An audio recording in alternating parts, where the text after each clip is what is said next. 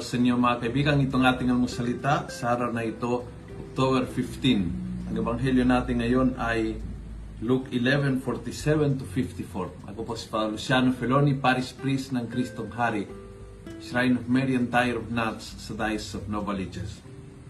Sabi ng ebanghelyo, as Jesus left that place, the teachers of the law and the Pharisees began to harass him, asking him endless questions, setting traps to catch him in something he might say.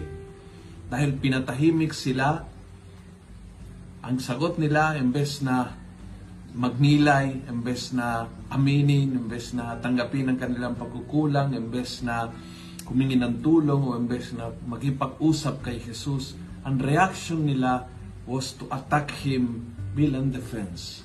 At napansin ko na minsan ganyan po tayo.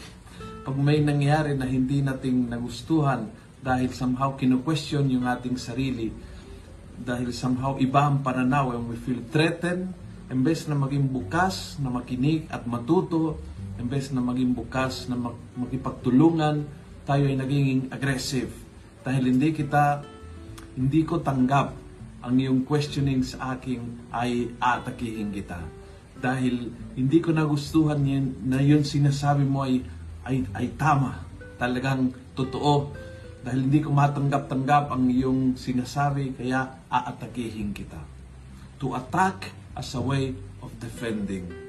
Yon ang ginawa ng mga Pariseo, ng mga Publikano, ng mga Herodians, na lahat ng tao na somehow naramdaman na threatened by, by Jesus. But Jesus was there to help them, para matulungan sila, para maliwanagan sila, fundamentally para magsisi at magbago, hindi ho para kondenahan sila.